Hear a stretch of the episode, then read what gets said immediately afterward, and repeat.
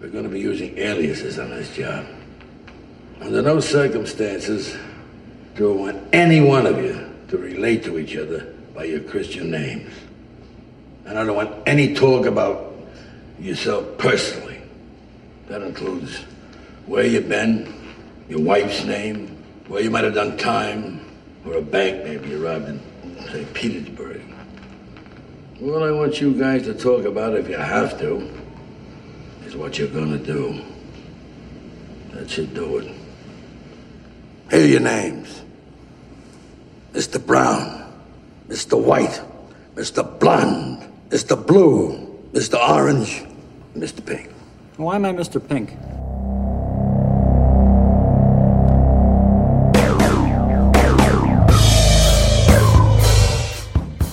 What you are about to hear is a labor of love.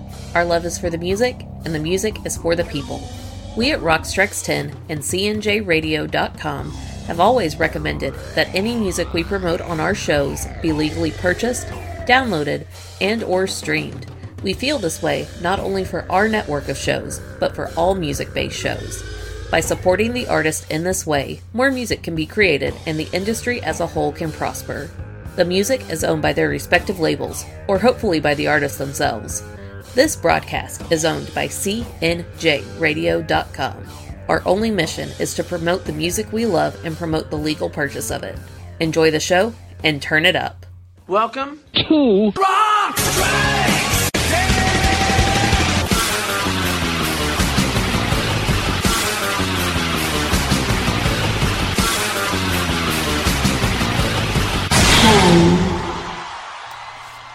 Welcome to Rock Strikes 10, the show guaranteed to always give you 10 songs, no more, no less. My name is Joey. I want to thank everybody for tuning into the show here today, especially if you're doing it at the central station of CNJRadio.com. Okay, it is now that time. It's part 8 of the top 80 albums of 1992, which means we are in to the top 10 albums of 1992. I hope you are well excited for it. If you've been listening to these as they've come out, you're basically marathoning the show this week, and I appreciate you especially. Have the utmost friggin' happy holidays. Let's get into it right here. Coming in at number 10, I have talked about nostalgia a lot on this episode because, you know, any countdown based on a previous year is dealing in nostalgia, and we do it a lot here on these podcasts. But uh, I will say, nostalgia wise, I remember specifically, and I wrote a goddamn article for my junior high newspaper, which I never did before, but I did it once in this instance. I got an article in there doing my top 10 albums of 1992, actually. And I had a little rant at the top of it, which got heavily edited, but what have you. I'm really going to try to dig this article up. I know I have it somewhere, so I'll find it. Don't worry but I did my top albums of 1992, and I do remember specifically, I think pretty much all the albums that you've heard throughout this countdown were still on that list, but this was my number one album at the time. Why? Because it was my favorite band in the world at the time, so it makes sense, right? And once again, talking about not having every album ever that year, you play it a lot, so it becomes a favorite record in that sense. And I definitely loved this record a lot more in 1992 but some of the shine has fallen off of it. So I'm basically trying to say that an album that was my favorite in 1992, I like it still well enough and I still have a great enough memory of it to where it lands here at number 10, which is not a bad thing. So as I talk about this album, I'll do a little pause and then you can say, because it's Kiss. So, yes, this album came out on May 19th, 1992. Kiss's 16th studio album, produced, of course, by the great Bob Ezrin. The album is Revenge. Now, obviously, not a lyrical high water mark in any way. Pause. And not a critical darling in any way. Pause. And not coming from any kind of progressive dialogue. Pause. Lament. But yes, I still do love a lot about the Revenge album because of the times. And man, just I we've talked about this a lot. it was not my fault. I didn't see this tour. I wish I could have seen this tour. Had they continued on and done one more leg at the top of 1993, I would have seen this tour because Dallas would have been the first show on that itinerary. I have been confirmed this fact. But yes, once again, Revenge. This brought back Bob Ezrin to the fold, of course, after The Elder. I won't do too much behind the music on this. An important piece of note that Vinnie Vincent gets brought back into the fold just to write songs. And that would pay off in a sense. Probably not the headache they wanted still down the road, but the fact that the first two singles off the record were Vinnie co writes with Gene and Paul, respectively, I think it proved to be probably a decent idea at the time. So Vinnie co wrote the opening song, he co wrote I Just Wanna and Heart of Chrome. Interesting piece of note here a couple of Bob Ezrin associations in a sense. Talk about the Alice Cooper Association when you're dealing with Bob. Two Alice Cooper references to be made on Revenge if you didn't know this. Kane Roberts, on again, off again guitar player for Alice, apparently, who was back this year, actually co wrote Take It Off with Paul Stanley and Bob Ezrin. And the actual guitar solo on the power ballad, Every Time I Look at You, was played by Dick Wagner. So a lot of Alice Cooper, Bob Ezrin, some Rock Strikes 10 references in here for you. So, yeah, still a lot to love about Revenge. I was super tempted to just go with Spit. Spit has kind of always been my favorite song on the record. And I know there's some Kiss fans that hate this song, but I think it's awesome. W- what do you want? Pause. but let's go with this one since we're kicking off the show here and kicking off the top 10. Let's go with the opening track. I mean, yeah, it's obvious, but here's the deal they don't play it live anymore, and it's not on every best of, so I think it's appropriate. It's one of the biggest songs in my world for 1992, so let's go with it. Kicking off the show here today, here's Kiss, getting a lot of teeth back with this song right here. This is Unholy.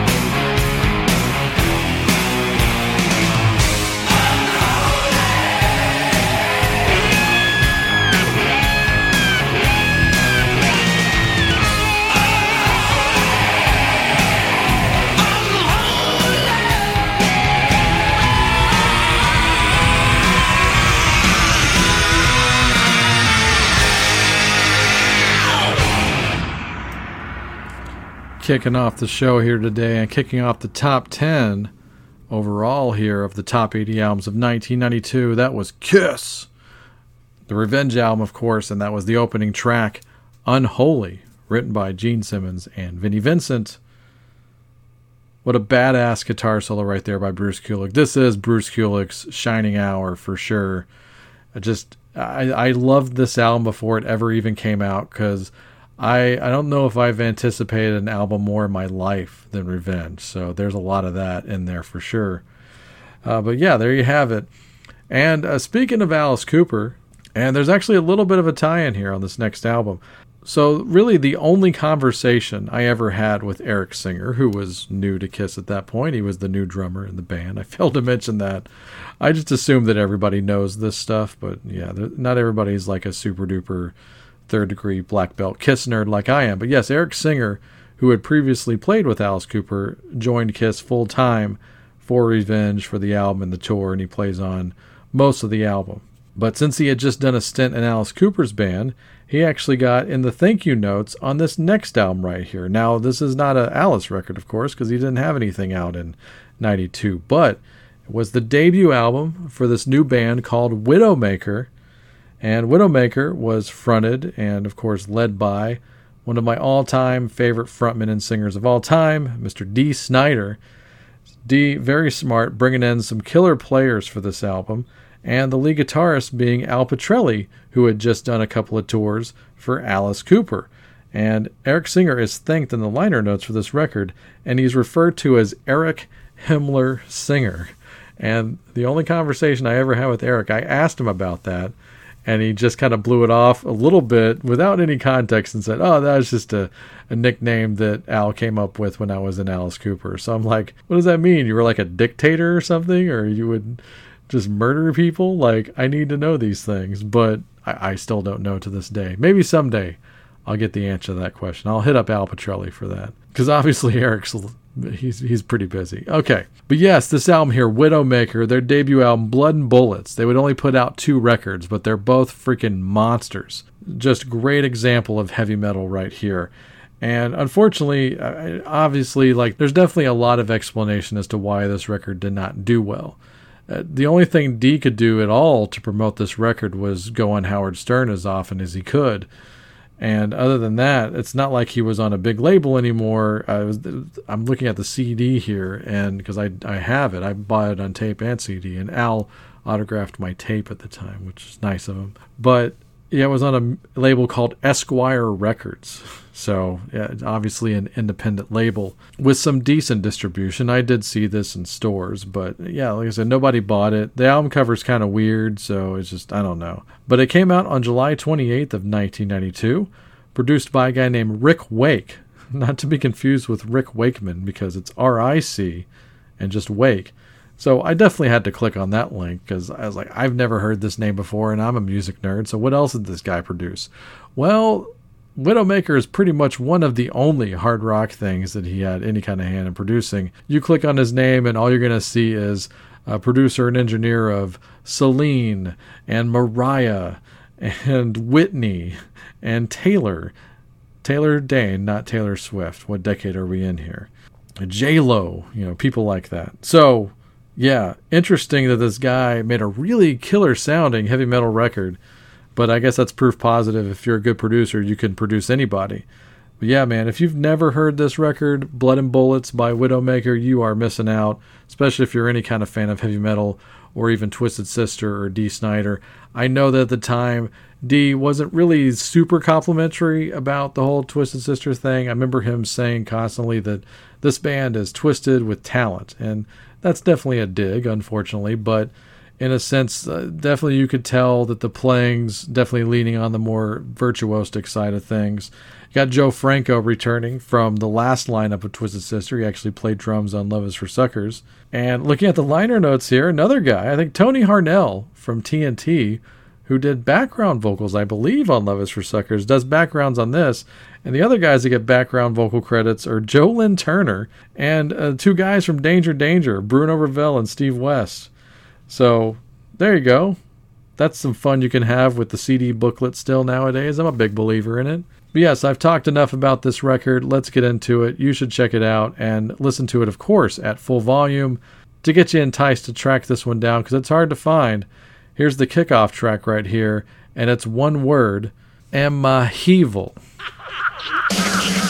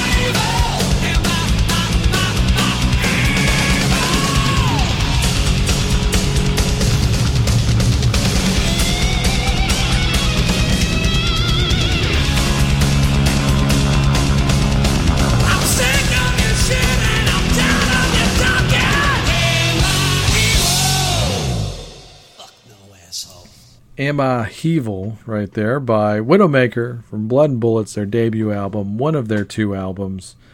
And that song was actually co written by Dee and this guy, Bernie Torme, who's been associated with Ozzy and some other cool people like that. So he was in basically the Desperado project with Dee, which never happened. The album never came out. It was supposed to be his true first post Twisted Sister thing but ultimately it did not come out. I think about three or four songs from that project wound up getting used on this record, which makes sense.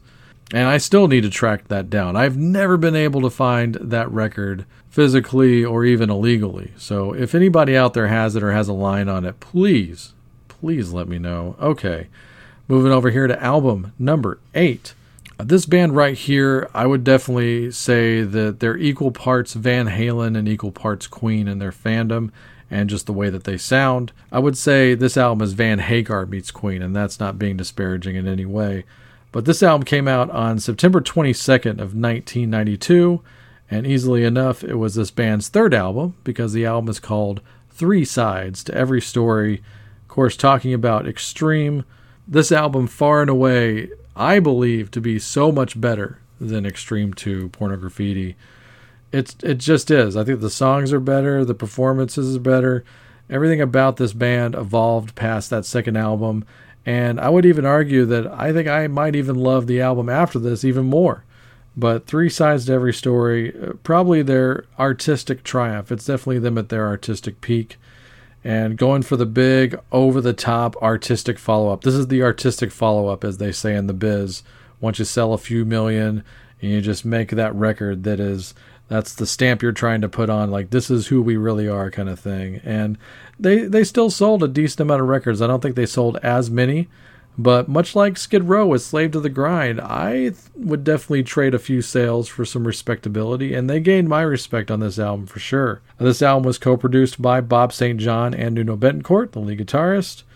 So this album has always officially existed with the song don't leave me alone on it which that was only on the tape and the initial vinyl pressings, which are hard to find anyway. So the album actually clocks in at over 80 minutes. So that's not fitting on a CD, or at least not anything they're willing to admit. So that song was left off the initial release. So yeah, this is a long album. It's 80 minutes long, and it's basically broken down into three different thoughts. Uh, it's what is it called? Yours, mine, and the truth. Yeah, that's the subtitle of the record. I almost forgot that for a second. Uh, but yes, yours, uh, the first act is the hard rock, heavier songs. Mine is a little more laid back. Uh, that's definitely the section more for the people that are most familiar with More Than Words or Wholehearted. And there's some killer songs on there, like Tragic Comic, for instance, and Stop the World. Those are great songs. But I am going to go with this one right here from Act number three, called The Truth. I think this is their highest artistic achievement and it still has a lot of good rock and roll in it. I think this is probably Gary Cherone best vocal overall on any album. So, how could I not go with it? So, from Three Sides to Every Story by Extreme, this is Am I Ever Gonna Change?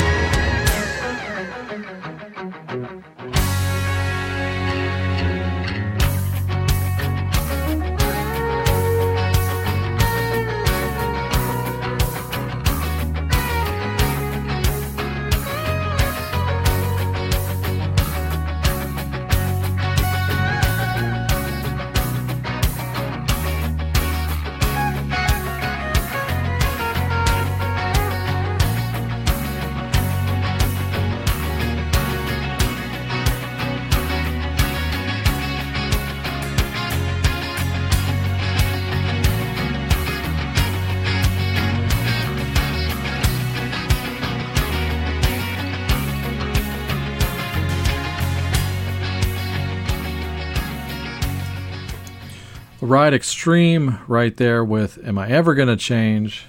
Coming in at number eight here on the top 80 of 1992.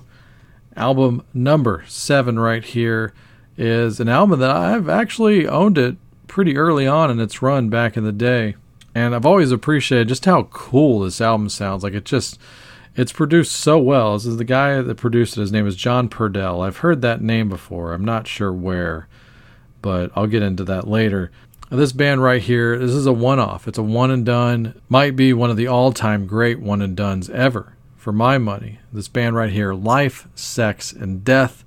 This album is called The Silent Majority, and it services a lot of different styles, but it's not too schizophrenic. But I think the other thing that really weighs heavily on it is the what is this? Is this a bit? What is this? Is the fact that they're they always maintained that their lead singer Stanley uh, was legitimately homeless. And what a presence this guy was on stage. He just uh, he he wore like a tattered suit and just kind of flailed around like a madman. And I've seen some YouTube clips now of people like uploading home video footage of them playing live. It's like, man, what an experience that must have been.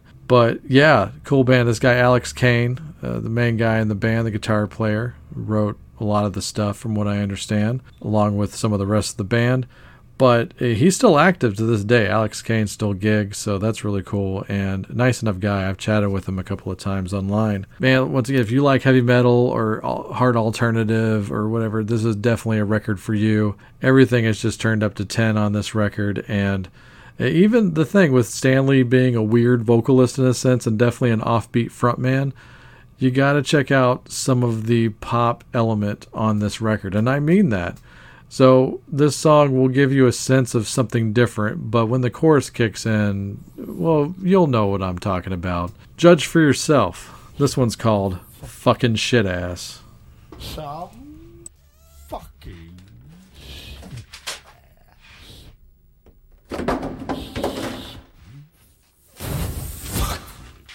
shit.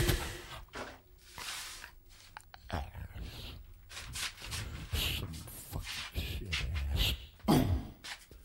Some fucking shit ass. Some fucking shit and ass. Some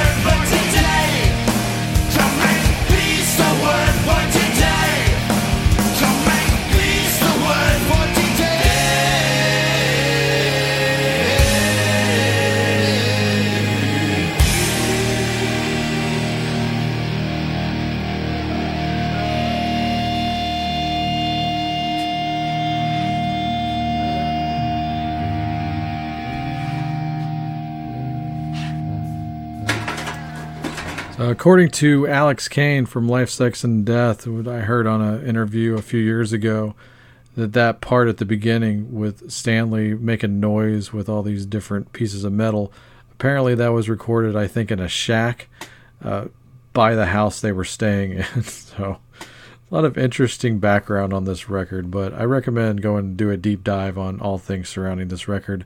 Silent Majority by Life, Sex, and Death. There's so many other songs on that record I love, like Jawohl Asshole and Tank and stuff like that. So it, it's a really, really fucking cool rock album. Go check it out. At number six on my list here, proving that I don't do a lot of things very conventionally, is an album that barely got a release in 1992. Very limited, and uh, in subsequent reissues, it was more widely available. And really never available commercially in the US ever to this day. But I'm a big freaking fan of Michael Monroe, obviously. He's one of my favorites, one of the other great frontmen of all time. He's definitely on my Mount Rushmore with Dee Snider and a couple of other people. But yeah, Michael Monroe, he had this record that was coming out in 1992. It was actually under a band name this time called Jerusalem Slim. So what happened was he actually wanted to keep calling the band that he had formed at this point Michael Monroe. So he was still using Sami Yaffa from Hanoi Rocks, but then all of a sudden he's doing a collaboration with Steve Stevens, who just got done playing with Billy Idol. And so the band was renamed Jerusalem Slim. And apparently, according to Michael, I just read this crazy interview that he did where he just buried this record. So Michael's not a fan of it, but I think it's one of those things. Uh, people like Ozzy have talked about this. If I'm not having fun, then the record blows. So they really can't divorce themselves from the music and what the mood was when they were recording it a lot of times. And he says that's absolutely a true thing. So Michael does not like this record, but I like it a lot. So it's it's on my list here at number six. So sorry, Michael. But this album was definitely doomed. Apparently, Michael just fought every decision all, all the way through. He said in the interview he wanted Little Steven to produce it because he had just done the Demolition 23 project with him. So, and he worked on Not Faking It with him. So he's like, I want Steven. And the label said that he had to use Michael Wagner because Michael Wagner was a hot producer at that point. So it definitely makes it a different kind of sound and mix for what I'm used to with Michael. But it still didn't deter my enjoyment of it. So once again, I think I'm one of the bigger fans of this record, and not most of any of the people involved with it are. But hey, that's what happens sometimes, you know, and does lead into that weird thing that for the second time in his life, Vince Neil negatively affected the life of Michael Monroe. But it sounded like he was happy to get out of this band situation anyway and go back to doing his solo stuff. But, you know, he's like, before I knew it, Steve Stevens was doing a record with Vince Neil. so, yeah, wow. But I, I don't know how easy it is to track down this record anymore. I literally had to get Chris when he was living in Japan to buy me a CD copy of this so I could finally own it. That's how hard it is to come by. So good luck to you out there if you want to get it. I think me and maybe Gary Rothwell, the only two people in America that own this album, probably physically on CD, because we love Michael Monroe. Okay, so all that being said, I'm going to play you something off of the one and done self titled album from Jerusalem Slim. This song is called Gotta Get a Hold.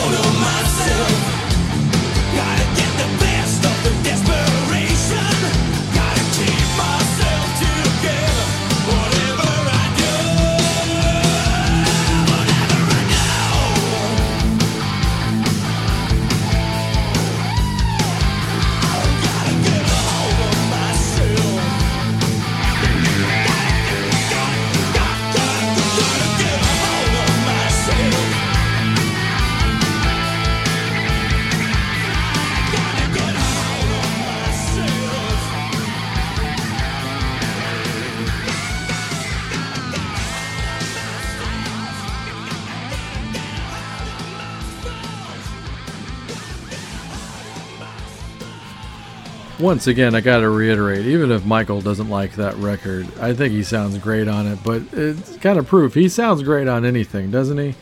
Yeah, sounds Michael Monroe along with Steve Stevens and Sami Yaffa.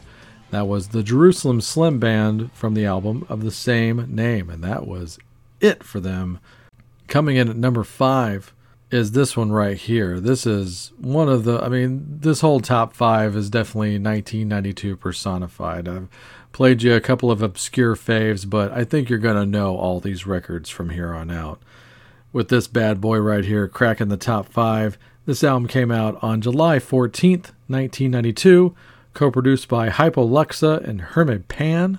His Ministry, with by far my favorite album of all time by them, Psalm 69, subtitled The Way to Succeed and the Way to Suck Eggs. So, man, I just remember hearing Jesus Built My Hot Rod and being like, wow, that is a rock and roll song and a half.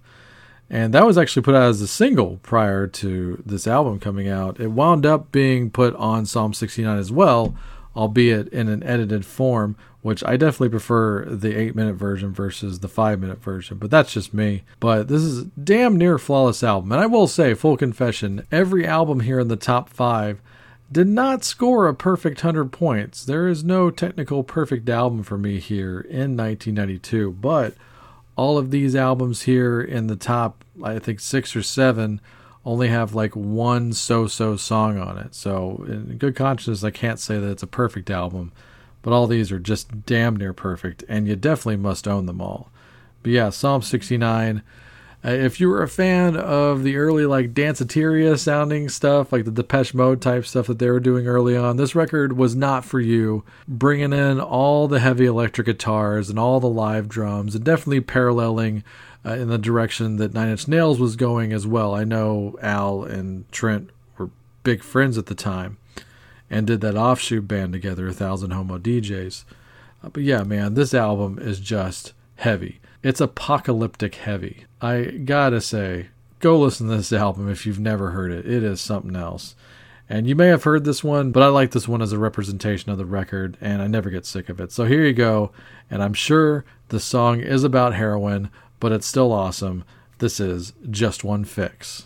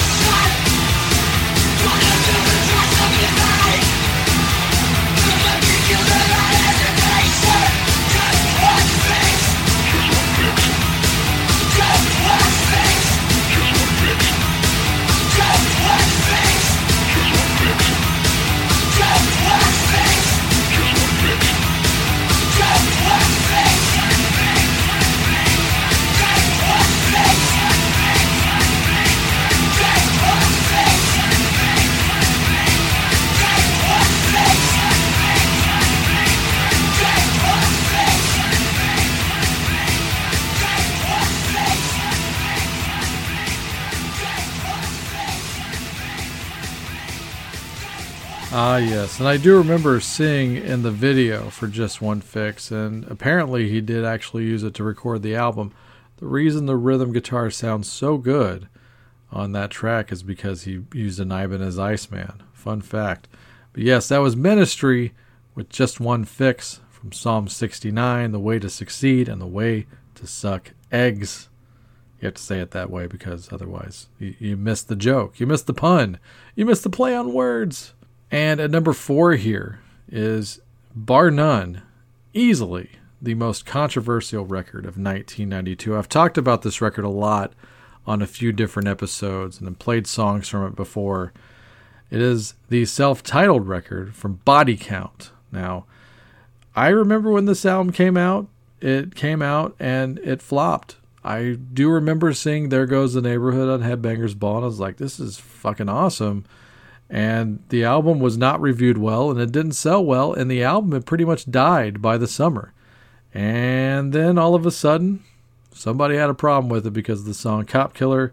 It got banned, or they tried to ban it at least. I, I, I definitely give it up for Warner for standing by Body Count and Ice T throughout the controversy. And then at the end of the day, Ice claims that they pulled it just to be done with it.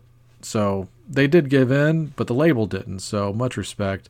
I understand, man. Ice T was probably under all the pressure in the world, and I'm sure at the end of the day, it's like that. Nah, that shit ain't worth it. But it left a mark on pop culture in the year 1992. And I just all just keep going back to the fact all they had to do was not say anything. All that the people that had a problem with it just all they had to do was let the record die. And they didn't. It wound up selling a ton of records and the fact when the announcement was made that the track was being pulled and then all the copies that actually had Cop Killer on it, they all disappeared from the stores. And to this day you can find almost every single secondhand and specialty record store even if they don't carry CDs, they probably have a copy of that CD and they're going to want to sell it to you for about a hundred bucks. So, yeah, an important record, but it also rocks like hell. The whole narrative, people that was like, oh, rap band body. Count. There's no rap on this record. The only thing it has to do with rap is the fact that Ice T is the lead singer of Body Count. Yes, he does talk sing most of the songs, but he actually sings on a couple too. Like The Winner Loses is a good example of that. But yeah, it's just a hardcore metal hybrid, and it definitely gives you a sense of danger and like this is completely rebellious, and it just gets all those senses going. It deals with a lot of taboos. It deals with a lot of things that aren't very progressive. But much like a Gwar album, and I know Ice is a big Gwar fan, I think that was some of the influence here on this record. There's a lot of reality in it too, besides the fantasy. So that's what makes it a really cool, unique record in that sense for me. Over the years, I've analyzed it that way. But once again, you don't need to totally overanalyze these things. At the end of the day, you just put it on the stereo and crank it the fuck up. And that's why I'm choosing this song right here. So if it's been a minute for you in body count, then you need to get back in properly with the song that started it all for me. There goes the neighborhood.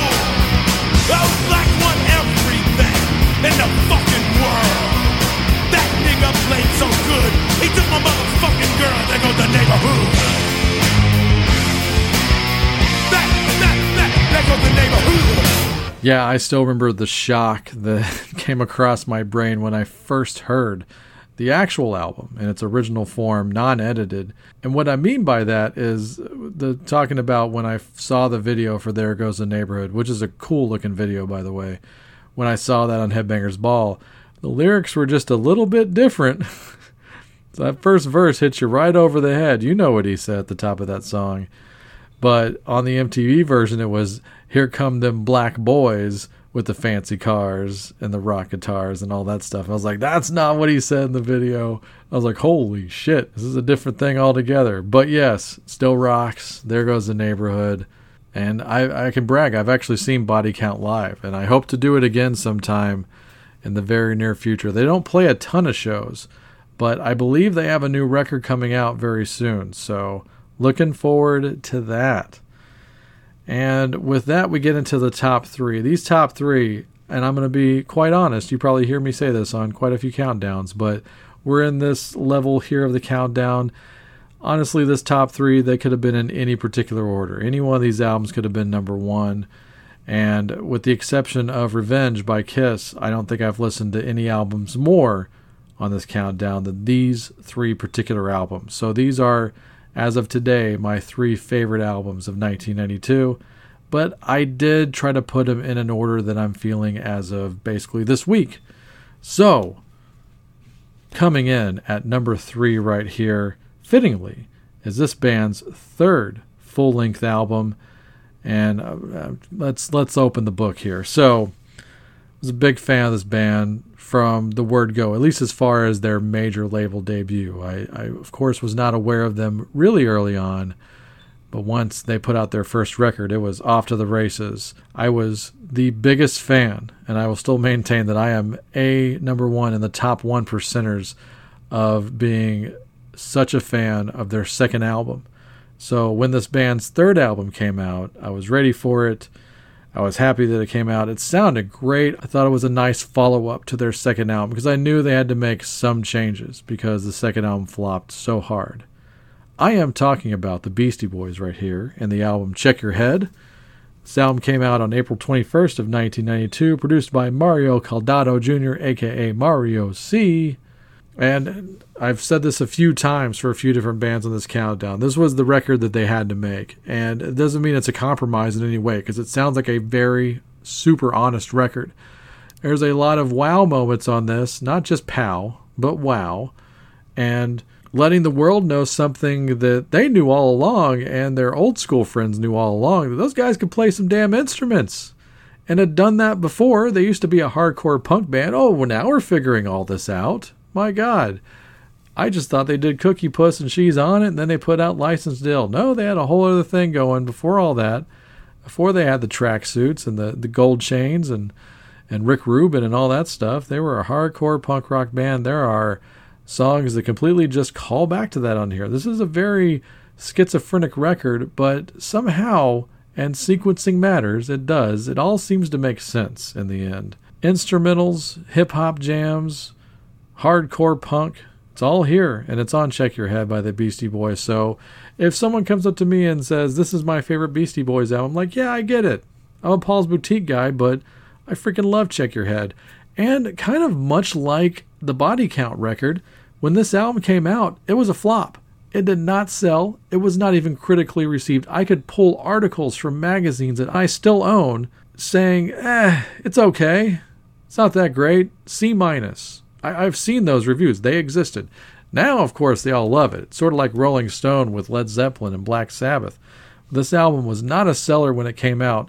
I specifically remember seeing the video for Pass the Mic on Yo MTV Raps because it was not getting played during the day. MTV was not supporting this at all. So the first single came out, it flopped, and it says here in the order that Jimmy James was the third single, but I think it might have been the second. I, I don't know. I feel like that's wrong. But what I do know is that it seemed like forever and this album wasn't taken off. And then all of a sudden, So What You Want came out. And then slowly but surely, MTV started playing it. And then all of a sudden, oh, whoa, yeah, we like the Beastie Boys again now. Okay, well, thanks. Where were you guys in 1989? Yeah, I'm going on a whole thing with this. But I feel very justified because I was right all along. I never fell off. I I did this. Okay.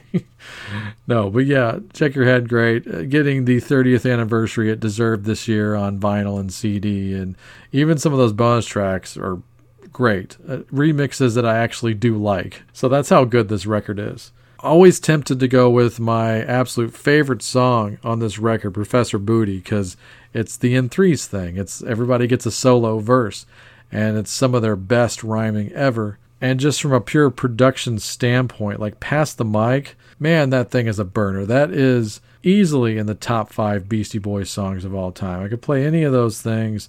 Jimmy James is fun, of course, so What You Want is absolutely undeniable. But I'm going to go with this one right here. This was actually released as a single. It was the fourth single released for the album, and they even made a video for it. Really stylish video, too, by the way. They finally got a few bucks because the, the other ones were definitely made on the cheap. But this kind of shows off the fact hey, they're also playing rock and roll. They're also playing heavy.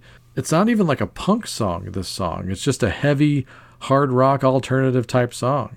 So it's interesting. And I figured, let's play this to represent Check Your Head, just because, yeah, it's a rock and roll show, and I don't mind playing hip hop at all.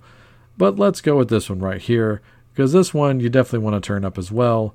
This is Gratitude.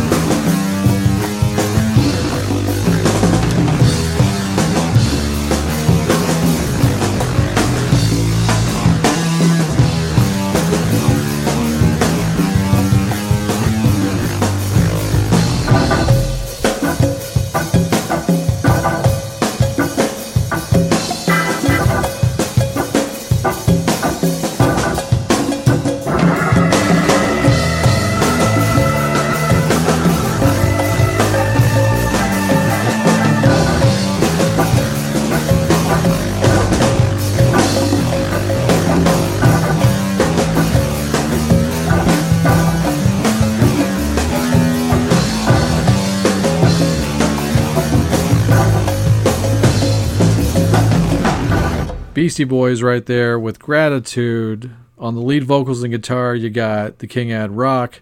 On distorted, fuzzy ass bass, that is the late great MCA. And on drums, you got Mike D, Michael Diamond. On organ right there, you got Mario C, the producer of that record and friend of the band. Move over to album number two here in that three way tie for best album of 92. But I got it today at number two. This album came out February 25th, 1992, and it was and still is a motherfucker. I've talked about this album on multiple podcasts, not just Rock Strikes 10. Also talked about on I Am Vinyl somewhat recently, and I've been on other shows to talk about it. Claim a little bit of ownership on it just because it was recorded about 10 minutes from my house over in Pantego, Texas, so I think you know where I'm going with this. This album was produced by Terry Date. It was the band's sixth full length album, but of course, the second album that most people would know Vulgar Display of Power by Pantera. I've talked about this album, like I've said, endlessly. I'll just say a few things here. I remember specifically like seeing Skid Row live on the Slave to the Grind tour, and Pantera was the opening act, and they played about half of this record on that show, and the record hadn't even really been out a whole lot. So the first time a lot of us even heard those songs were in a live setting, and we were like, "Oh my god, this is gonna be heavier than Cowboys from Hell." You're kidding, and it was. And I think I don't know a whole lot of Pantera fans that would argue this. This is their best album. I I don't really see how you could say that any other Pantera record is better than Vulgar Display of Power. So that's just my opinion, but that's how I have it. I've marveled constantly over the decades about how I've lived in a time where I remember the release and the, the entire lifespan of a record like Master of Puppets becoming an essential metal record that everybody needs to own. It's in the top five metal records of all time consistently. But I've seen Vulgar Display of Power make those lists now at this point, and I can't argue against that. It's there's no arguing. It's just a pure heavy metal record. It's one of the best song structure, lyrics, everything about it is biting and is edgy and it's everything that heavy metal really should be for the most part. Especially this kind of level of heaviness. A new level, if you will. So I it's one of those I could have played anything off of here. I've played fucking hostile on the show. I've played some other songs off of this. But I'm to go with this one right here. This one doesn't get a ton of love, eh, especially after you get hit over the head with the first half of this record, but it never lets up. I mean, I love the way this song just kicks in. They don't even fade out of this love. They just go right into this one right here. So let's play it on its own. Because this one, of course, once again, it's a motherfucker. So this is Pantera with Rise.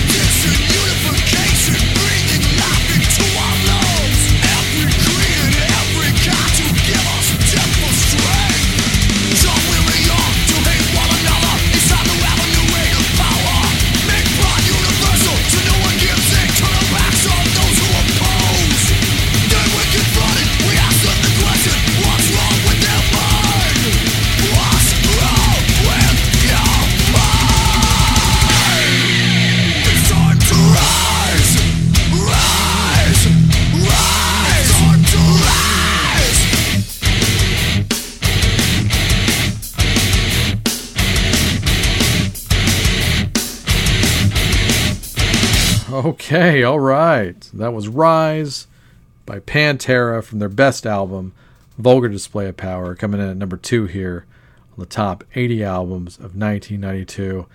Now it is time for the big one, the granddaddy of them all, at least for today, best album of 1992. A lot of you out there can breathe a sigh. Yes, this is the number one album. I would say probably in kind of the same way that Slave to the Grind was overly anticipated as being my number one album of 91. I'm going to deliver for you once again with no peer pressure at all because it's also my legitimate favorite album right now of 1992, and that would be Angel Dust by Faith No More. Yes. Faith No More's fourth album, their second with Mike Patton. It came out June 8th, 1992, produced by Matt Wallace, and a massive evolution and sound and approach after the real thing. And I love the real thing. If I ever do a 1989 album list, that will probably be number one. I don't know. But yeah, I love the real thing. I think it's almost like taken for granted at this point because Angel Dust is so good. But yeah, it's such an important record. And I'm sure, like, if any band member of Faith No More could hear any of us talking about how much we love this record, they'd probably all laugh in our faces because it was kind of seen as a failure or at least a disappointment at the time. I think sales were down, and they they did that artistic follow up, as we like to say. And I've heard, I've read countless articles about this record, and my favorite story by far is the one. I don't know who said it, but uh, I'm been constantly fascinated. I think I've mentioned this on some other shows about the table listen, where you finish the album, it's mixed down, you got the CDs printed up, and now you go trot down to the record label. Everybody orders lunch, and they have a little round table meeting. They put the album on, they discuss the album, some potential singles, what have you, some ideas. You know, get the business side of things going, which is not fun for a lot of people, but it's a necessary evil, especially at that point. And apparently, there was just a lot of silence. It's one of those listens where the label is just kind of dumbfounded by what's being played on the stereo. And according to one of the band members, somebody kind of spoke up, maybe even jokingly, and said, Wow, I hope you guys didn't buy any houses. So there you go. There's that's almost kind of major labels in a nutshell. like that kind of heartless, weird out to lunch approach. But yes, Angel Dust is a high watermark in 90s records, uh, records of any kind of hard rock stylings or alternative stylings. And you could tell from the get go that it's a different kind of feel. Of course, obviously, Patton was actually helping in the writing on this record. So you hear the difference right then and there. It's got a bigger, wider, more orchestral sound in a way. Uh, but a lot of the music is still there, which is nice. I'm glad they didn't stray too far away from what made them great musically. So a lot of the funk elements are still in the music, but it's it's definitely a bigger sound. Oh, and by the way, fun fact here. I don't know if I've ever come correct with this on my show, but here's a little personable story about me. Ooh, here we go. So I know specifically from reading interviews with Mike Patton, he has consistently said this about the opening track on the album, Land of Sunshine. Land of Sunshine is mostly about televangelist Robert Tilton, who, if my grandparents had had it their way, that's my would be dad right there. Robert Tilton is an old friend of the family in a sense of my grandparents and Robert Tilton's parents were like besties. They were absolute best friends. And in their teenage years with their kids, uh, my mom and Robert Tilton, they tried like hell to matchmake them. According to my mom, the chemistry wasn't there, and c'est la vie. So, I mean, obviously, that wouldn't even been me. Like, those genetics are not going to make somebody like me. But there you go. Fun fact I'm sharing this with you, the loyal and few friends of the show of Rock Strikes 10 right here. Robert Tilton was an early suitor of my mom. Love you, Ma. Thank you for not marrying Robert Tilton. Thank you for not marrying that absolute epic bastard. Just marrying a regular bastard would do fine and well enough to create someone like me. So it was worth it in the long run. All right, let's get back to Angel Dust by Faith No More. Wow, that was one of the ultimate sidebars in the history of the show ever, for sure. But hey, why not do it as we're talking about the number one album of such a big countdown here in 1992? Getting back to Angel Dust right here, I consider this to be an absolute perfect song. This is the crown jewel, the absolute crowning achievement of this record for my money. And it's almost towards the end of the record. To me, you got a peak in the middle of the album, but this one, track number 10 on the proper release. So kind of befuddling, but hey, I still can't argue with it when I hear it in album order. So they knew something that I didn't. But yes, my absolute favorite song on the record and one of my favorite songs of all time, I'm going to use here to represent the number one album of 1992 and Angel Dust by Faith No More. This is A Small Victory.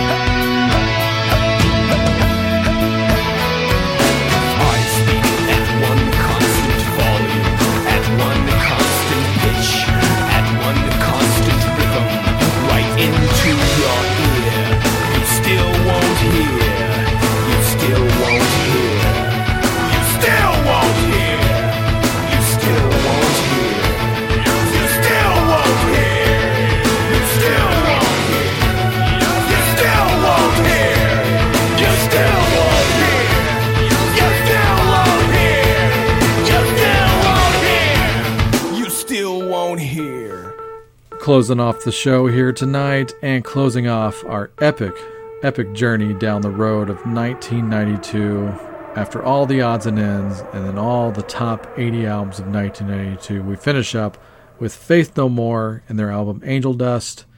I think I made the right call. Let me know what you think. It's not wrong to have an opinion. Or any of those other two of the top three your tops, or something else, maybe in number 15 or something. I don't know. But let me know. Yes, Small Victory, one of the great songs of all time, right there for my money. Love it. Saw them live for the one and only time so far, which is awful to say, but I saw them on this album as they were the opening band for the Guns N' Roses Metallica Stadium tour. So I'm due for a headline show with them for sure. That's almost embarrassing to admit, but yeah, that's the only time I've seen them live. But they were still great, even though you could tell that they were just fighting the crowd. And Patton was definitely fighting that crowd, but it was it was awesome. All right, so I hope you've enjoyed all these episodes. Come back to me in a few days after you get through the holidays and all that stuff, and I hope you have a wonderful holiday with whoever your most important people are in your life. I don't care if they're absolute family or if they're that real family that you know you can count on. Uh, I hope you have a great holiday season. I'll wish you a happy new year later on here because we got more shows to do before the ball drops because I got to knock out the absolute best stuff of 2002. We're going to get into all of that in this coming week. And then once the ball drops, we will get into present day, the best albums of 2022 or 2022, if you will. But until then, until all that, to all a good night. Stay tuned for my better half Nola with the plugs, followed by the best damn outro song in all the podcasting business. Take it away, Nola. We would like to thank you for taking the time to listen to the show today. You can reach us on Facebook or Twitter. We love getting messages and always do our best to respond. Every time you share our show, we give our cats Ruby and Ripley a treat. We are on Twitter at Rockstrikes10, and the direct email is rockstrikes10 at gmail.com. When you search for us, the number 10 is always spelled out. If you would like to support our show financially, we do have Rockstrikes 10 shirts for sale. For $20, we will ship you out a high quality, soft as heck, next level branded shirt and a button. Send us an email or direct message for more details or to order. Please help us spread the word about this show and all of our other quality shows by listening, liking, subscribing, and sharing. Our official website is cnjradio.com. You can visit this site for all episodes of Rock Strikes 10 going all the way back to episode number 1. While you're on cnjradio.com, check out some of these other quality shows. The Wrestling House Show, a pro wrestling podcast unlike any other. The Synaptic Empire audio transmissions, hosted by Randy Brown, a true alternative. The Last Theater, starring Chris, where cinema's trash is treated like treasure. And the I Am Vinyl podcast with Pete LaRussa and occasionally Joey. We also highly recommend that you check out our good friend Mark Strigl, who can now be heard exclusively on SiriusXM as part of Ozzy's Boneyard and Hair Nation. Last, but certainly not least, we would like to give an extra special thanks to the great Pete LaRussa and the band Spacebeard for the best outro song in the business. Go to facebook.com slash spacebeardband to purchase their music and make sure to tell them that Rock Strikes 10 sent ya. We hope you tune into the next show. Until then, have fun.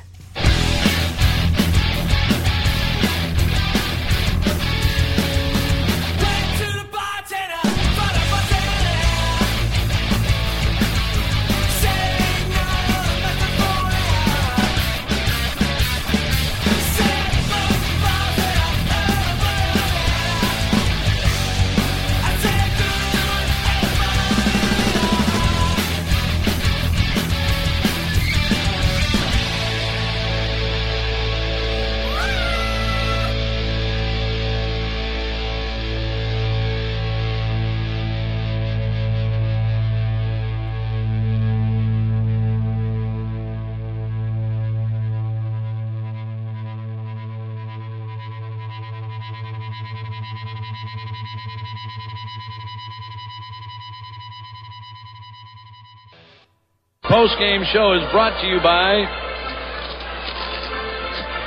Christ, I can't find it. The hell with it.